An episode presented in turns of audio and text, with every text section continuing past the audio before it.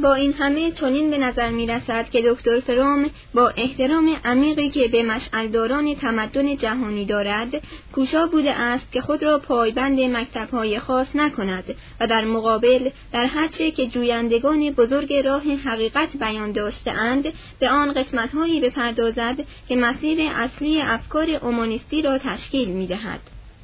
این تلاش پرارج او در پیدا کردن رشته اصلی افکار اومانیستی سبب شده است که عناوین گوناگونی به او داده شود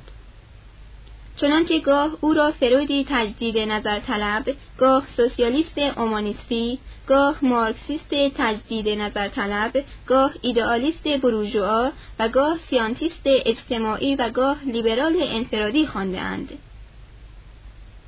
به نظر من مطالعه دقیق جهانبینی اریک فروم هیچ یک از این عناوین را توجیه نمی کند. شاید بتوان گفت که این روانکاو جامعه شناس و این جوینده سرسخت و آزادمنش حقیقت از زاده های اصیل فرهنگ اومانیستی دنیاست.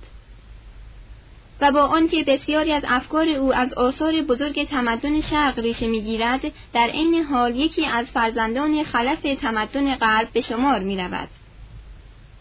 ارزش اریک فروم در این است که به راستی به دانش و خرد انسانی ایمان دارد انسان را هدف مطلق تلاشهای انسانی می‌داند و مکتبهای گذشته و حال را تنها با این محک میسنجد که تا چه اندازه در تحکیم موقع انسانی و اعتلای حیثیت و تمامیت و کمال او موثر بوده و می باشد. از این رو جهانبینی اریک فروم را می توان اساساً یک جهانبینی اومانیستی و بشردوستانه نامید. با این همه فرق مهمی که بین اومانیسم اریک فروم و بشردوستی ایدئالیستی بسیاری از فیلسوفان همفکر او در گذشته وجود دارد مربوط به برداشت علمی این دانشمند از مسائل اساسی اومانیسم می باشد.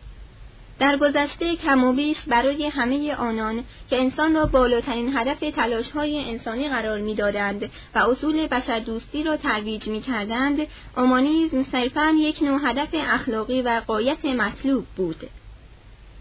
اریک فروم گامی فراتر می نهد و می تا به کمک آخرین کشفیات علوم روانی و اجتماعی پایه های محکم علمی و عینی این جهانبینی بشردوستانه را مشخص سازد.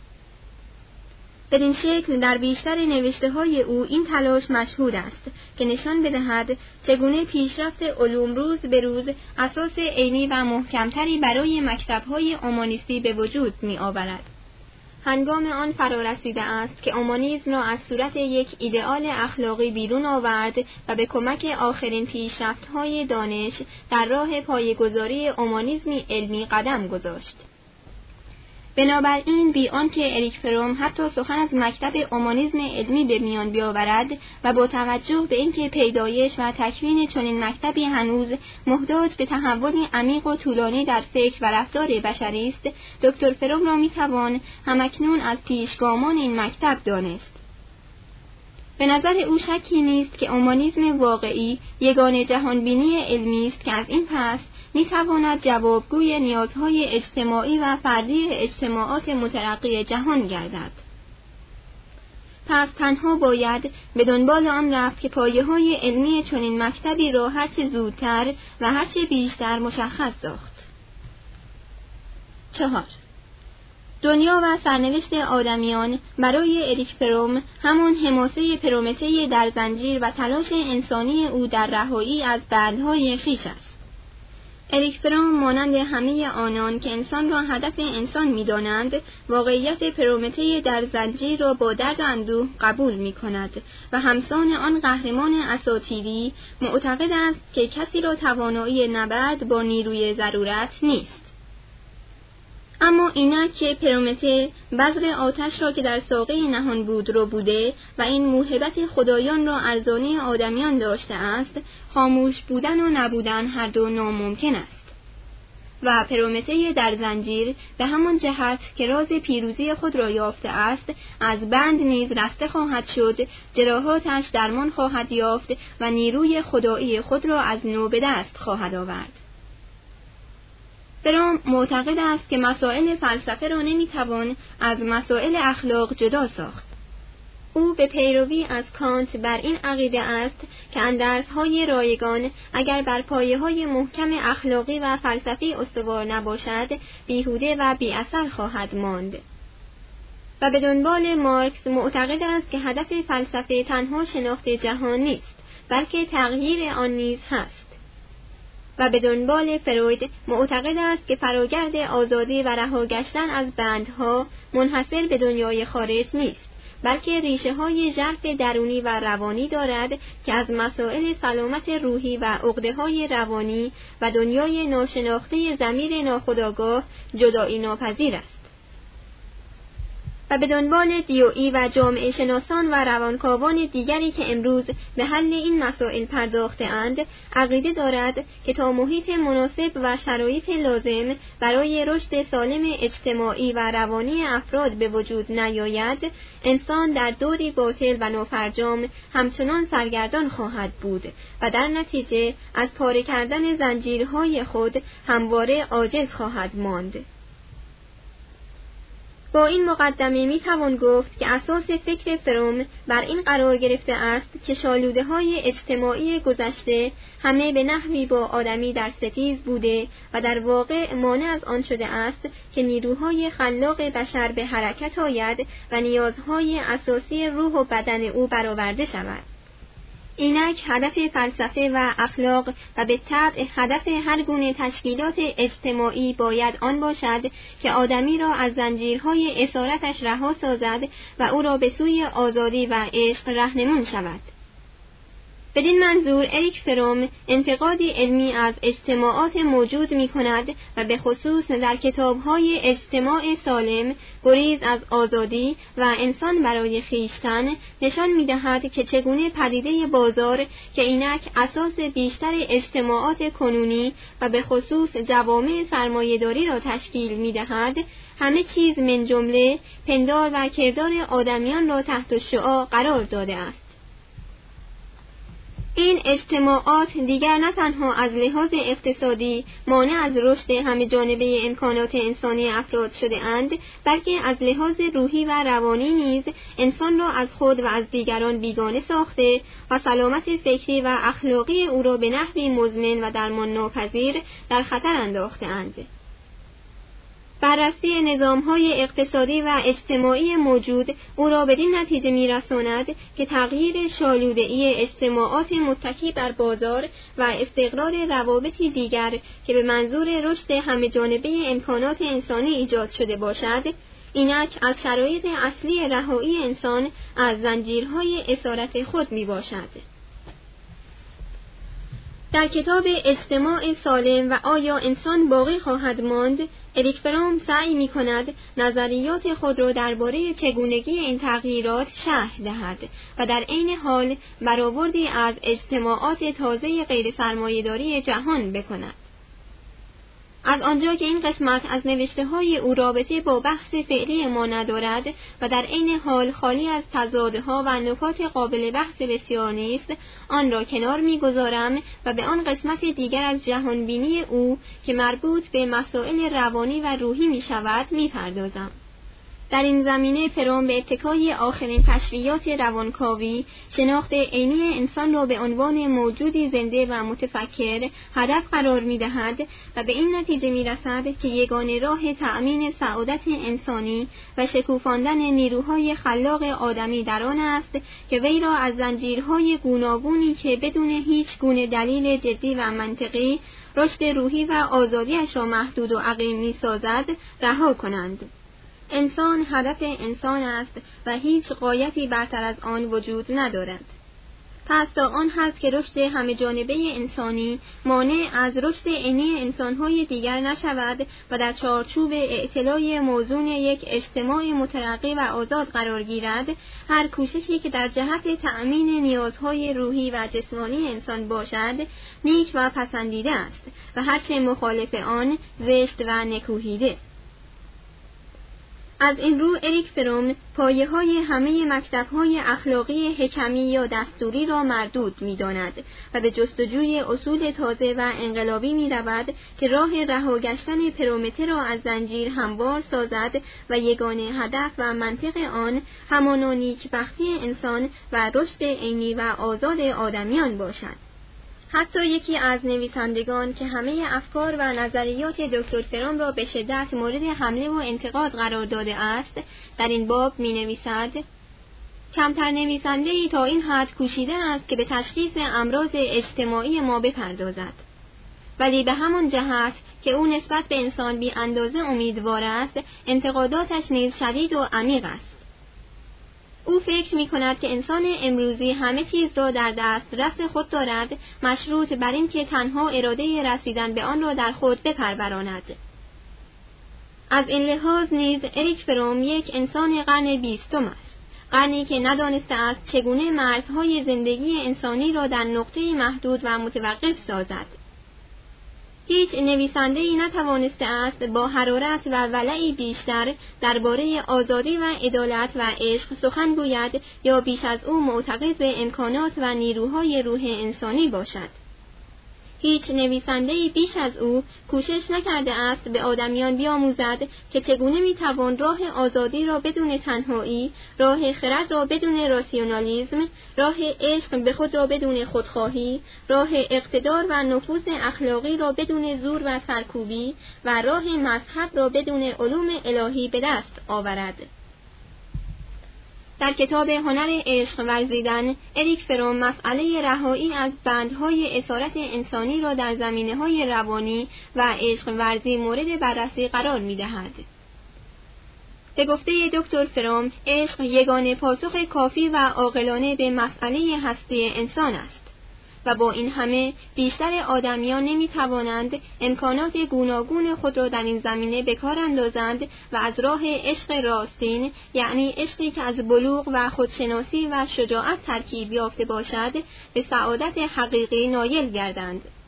این ناتوانی آدمیان علل بیشمار دارد ولی موانع موجود در راه عشق هرچه باشد قدر مسلم آن است که عشق ورزی حالتی تجریدی نیست. بلکه قبل از هر چیز هنری است که باید آموخته شود. هنری دشوار و عالی که به تمرین مداوم و هوشیاری و تمرکز ذهن و روشنبینی بسیار نیاز دارد. آنان که می‌خواهند خود و هم نوعانشان را از راه عشق ورزیدن بشناسند و از آن را هم بر تنهایی خود فایق و هم از شادی و صفای حقیقی برخوردار گردند باید به کسب این هنر خلاق بپردازند و با صبر و مجاهدت تام به رموز آن آشنا شوند. در این کتاب اریک فروم سعی کرده است جنبه های گوناگون این هنر بزرگ انسانی را مورد مطالعه و بررسی قرار دهد. عشقهای دروغین را یکایک افشا کند و ماهیت مشترک عشقهای واقعی از عشق کودکانه و برادرانه و پدرانه و مادرانه تا عشق جنسی و خوددوستی و عشق به خداوند را به دقت تجزیه و تحلیل کند. از این رو کتاب هنر عشق ورزیدن پر از ملاحظات نقض و بدیع درباره محیط اجتماعی و موانعی است که در حال حاضر پرومته را در زنجیر خود نگه می‌دارد و از رشد مهر و عشق در میان آدمیان جلوگیری می کند. 5. در دورنمای تاریخ انسانها متفکران و بزرگانی دیده می شوند که نبوغشان چون چشمه جوشان یا سیلی خروشان یا کوهی آتشفشان است و آثارشان ناگهان از نقطه دور و فراموش شده بیرون می جهد. افکار و عادتهای کهنه را به ستیزه می جوید و به اندک زمانی محیط پیدایش خود و رفته رفته دورنمای اطراف را تغییر می دهد. در مقابل متفکران و بزرگان دیگری دیده می شوند که چشمه و سیل نیستند ولی بیشتر به جویبارهایی میمانند که غالبا از همان سرچشمه ها جاری می شوند و رودهای بزرگ دیگر را تشکیل می دهند. یا دست کم به میرابه هایی میمانند که آبها را در مسیرهای مفید قرار می‌دهند یا باز به باغبانهایی میمانند که تخمهای تازه را با شکیبایی و دقت در زمینهای مختلف میپرورانند و به بررسی و آزمایش علمی آنها می‌پردازند. نام این انسانهای ارجمند کمتر به یاد میماند همان گونه که تاریخ نام سربازها و فرماندهان کوچکی را که سرچشمه واقعی پیروزی های بزرگ بودند کمتر به یاد می آورد. این واقعیت تلخ یکی دیگر از مظاهر بیدادگری ها و خوشخدمتی های تاریخ است و متاسفانه چاره بر آن متصور نیست. با این همه روشن است که اگر کار آرام و مداوم این افراد کوچکتر نباشد شاید آن چشمه های جوشان و آن سیل های خروشان به آسانی به دشت های بارور نرسد و بهره از آن حاصل نیاید. در این زمینه شاید بتوان گفت که اریک فروم معلف کتاب حاضر در شمار نابغه های مشهوری قرار نخواهد گرفت که تاریخ روزی مقام استثنایی برای او قائل شود. معهازا گمان دارم کمتر کسانی موفق شده اند که به مانند اریک فروم تا این درجه افکار بکر بزرگترین دانشمندان اومانیست جهان را با موفقیت مرپاره از مسائل روانی و اجتماعی و حیاتی انسان معاصر به اصطلاح پیاده کنند و از راه سنتزهای بدی و پرارزش آن افکار را در جهت افزایش قدرت درونی انسانها قرار دهند. سهم او به ویژه در روشن کردن پاره از مسائل روانی و روحی انسان معاصر بیشک قابل ستایش است.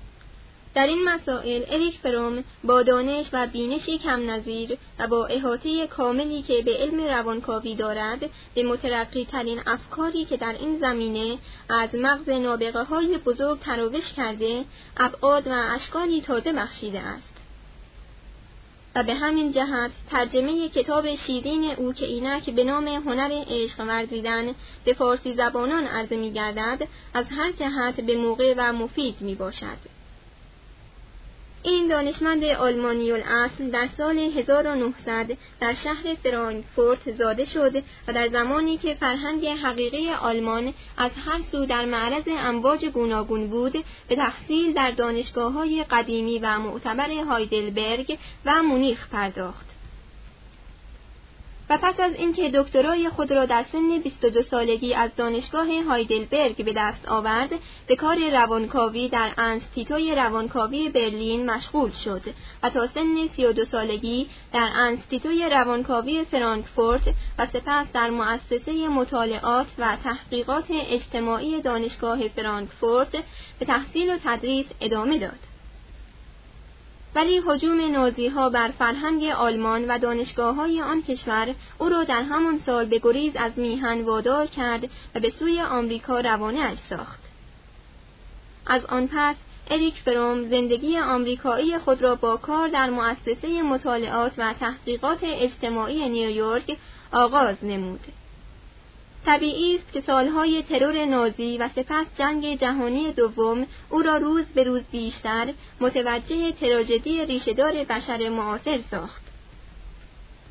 و اعتقاد او را به انحطاط نظامها و اجتماعاتی که سبب این تراژدی هستند همچنان محکمتر و بیشتر کرد. در سال 1941 اریک فروم در دانشگاه بنینگتون به تدریس مشغول شد و از آن سال به بعد در دانشگاه های کلمبیا، تری و یل و سپس در مدرسه جدید مطالعات و تحقیقات اجتماعی به کار تدریس ادامه داد. سال 1941 همان سالی است که نخستین کتاب مهم او موسوم به گریز از آزادی منتشر شد. در این کتاب دانشمند آلمانی مسئله وحشتزای آزادی را برای نخستین بار مطرح ساخت و با تحلیل پدیده استراب یا دلهوره در اجتماعات معاصر نشان داد که چگونه و چرا نظامهای ضد آزادی در همه اجتماعاتی که اعتقاد به نفس و سلامت روحی را از دست داده اند رشد می کند. اریک فروم در کتاب خود اعلام خطر کرد که اگر انسان نتواند به عنوان موجودی آزاد زندگی کند و اگر به اهمیت و جنبه حیاتی آزادی خود پی نبرد یا شجاعت دفاع از آن را در خود نبیند خواه ناخواه به نظریه های فاشیستی و ایدئولوژی های آزادی کش متوسل می شود. در اجتماعاتی که انسان را به بیگانگی و جدایی از خود و از دیگران محکوم می کند و آدمی را به صورت مهره کوچک و ناتوان و ناشناس از ماشینی عظیم و نامرئی در می آورد مردم به علل روانی و اجتماعی گوناگون دیر یا زود به دنبال آن می روند که دولتی قدر قدرت یا دیکتاتوری مطلق العنان برای خود بتراشند و به نیایش و عبادت آن بپردازند.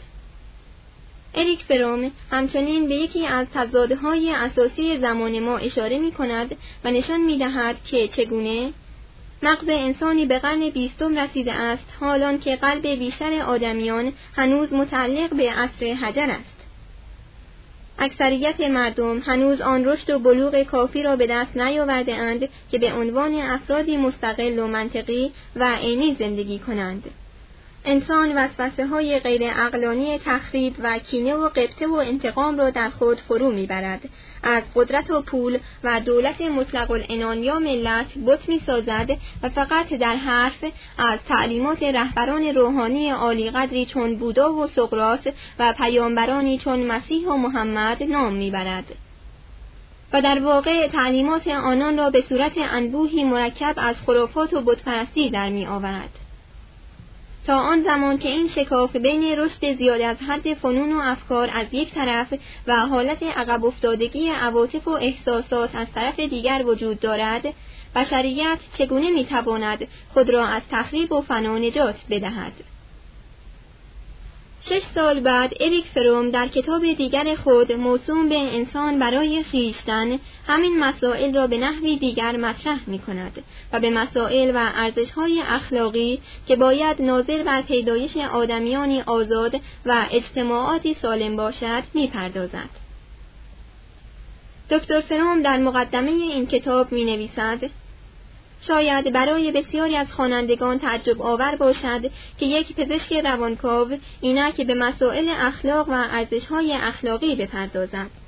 این برداشت بیشک با روالی که در روانشناسی معاصر رواج یافته است و به جای بحث درباره نیکی تکیه بر اصل برقراری هماهنگی و تعادل می کند متغایر به نظر می رسد.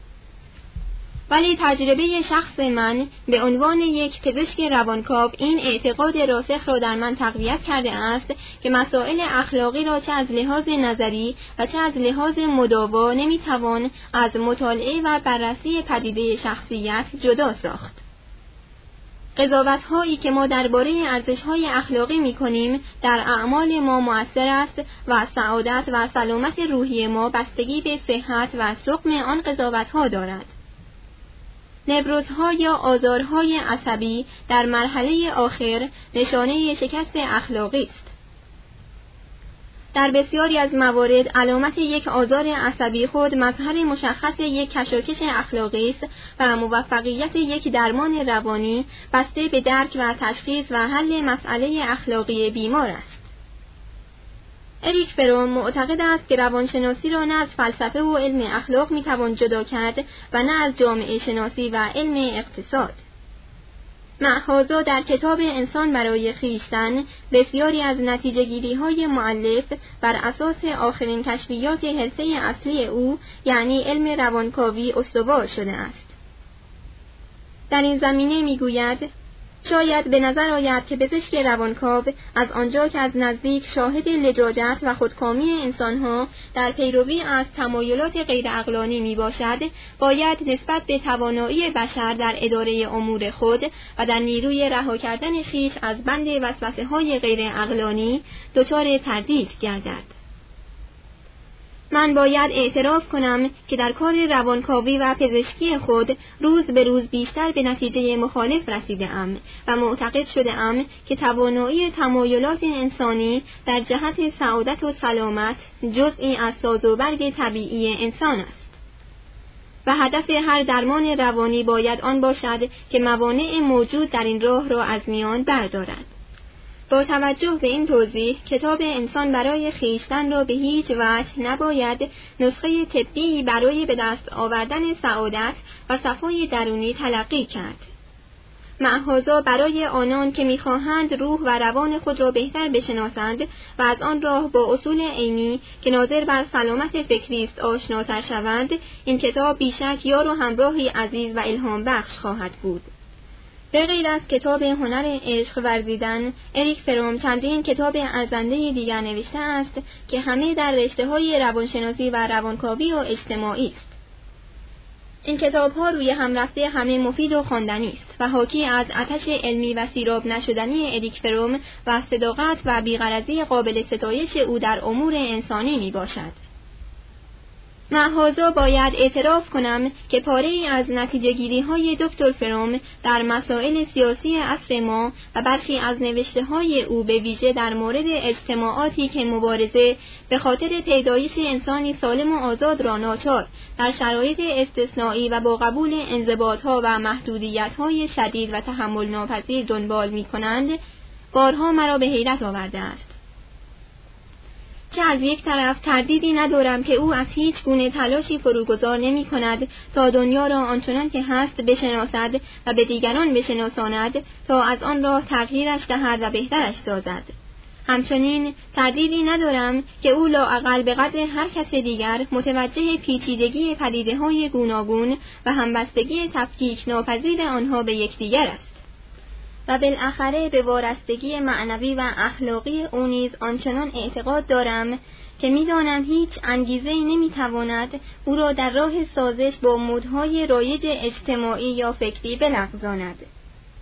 ولی از طرف دیگر جدا نمی‌فهمم چگونه اریک فروم در برخی از مسائل روزگاه بدون توجه به ریشه های پیچیده و عمیق پاره از واقعیات در اجتماعات نوخواسته و بدون توجه به عوامل انسانی و اجتماعی و سیاسی که شالوده های آن اجتماعات را تشکیل می دهد هر محدودیت و انضباطی را که بدان پی نبرده باشد محکوم می کند و آن را مقایر آزادی و رشد انسانی می خاند.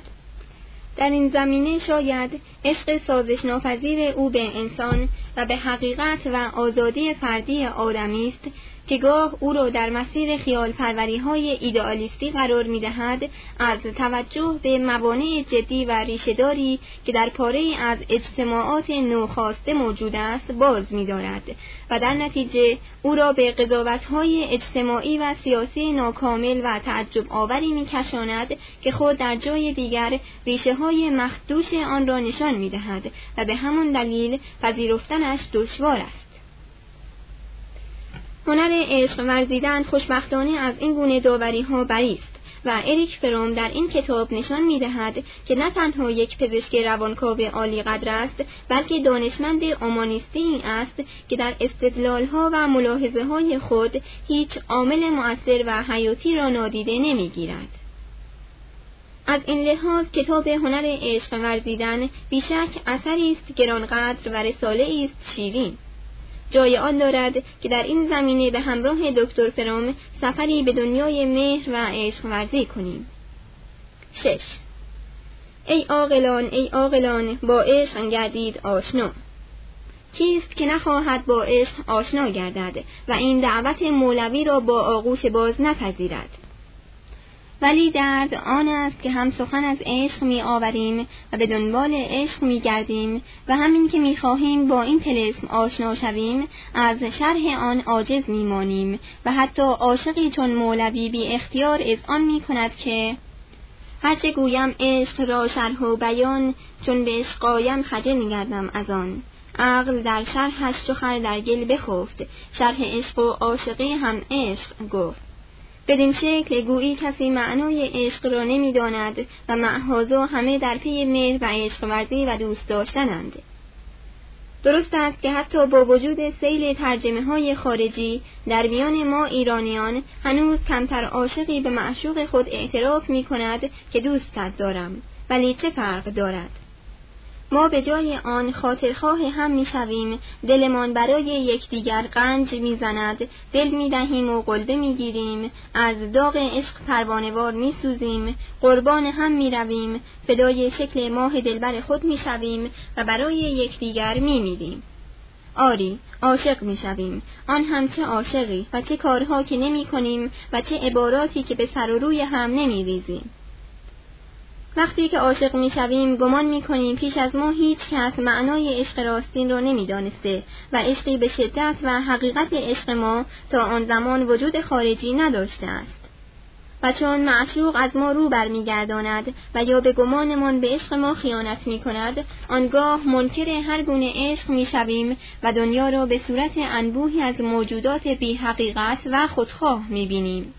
از عشق زن و خانواده گرفته تا عشق میهن و دین و استماع و از آن هم رو برمیگردانند و باز هرچه پیش می آید همه بی آنکه قادر به تشریح این معمای حیات باشند بی اختیار به دنبال آنند که به هر قیمت خود را در پناه آن قرار دهند. آری همه به خیال خود و به نحوی عاشق می شوند یا سخن از عشق می آورند و هر کس از این کلمه آشنا مفهومی جداگانه دارد. یکی عشق زن و مرد را هوسی گذران و آن را در خور عشق واقعی نمی‌داند و دیگری همان را بالاترین مظهر عشق انسانی می شمارد. یکی عشق کودکان را یگانه نوع پاک عشق می‌خواند و دیگری که عشق حقیقی را ترکیبی از رشد و مراقبت و مسئولیت می‌داند کودکان را مطلقا عاجز از عشق تصور می کند. یکی به حیوان و گیاه عشق میورزد و دیگری عشقهایی چون عشق به خدا یا عشق به وطن و یا عشق به علوم و ادبیات و کار را اصیل می‌شناسد یکی خیال می کند دوست داشتن جنبه انحصاری دارد و آن کس که به راستی عاشق است خود به خود همه چیز دنیا را به خاطر معشوق خود کنار می‌گذارد و همه چیز خود را فدای او می کند. و دیگری نه تنها چنین عشقهایی را ناسالم و زیان بخش و یا تخریبی تلقی می کند بلکه عشق واقعی را عشقی می داند که همه چیز و همه کس را فرا می گیرد. یکی دلیل عشق را در رنج و مهنت و فداکاری و اندوه می‌داند و دیگری فقط آن عشقی را سالم و حقیقی می‌داند که توأم با خوشبختی و شادی و کار تولیدی باشد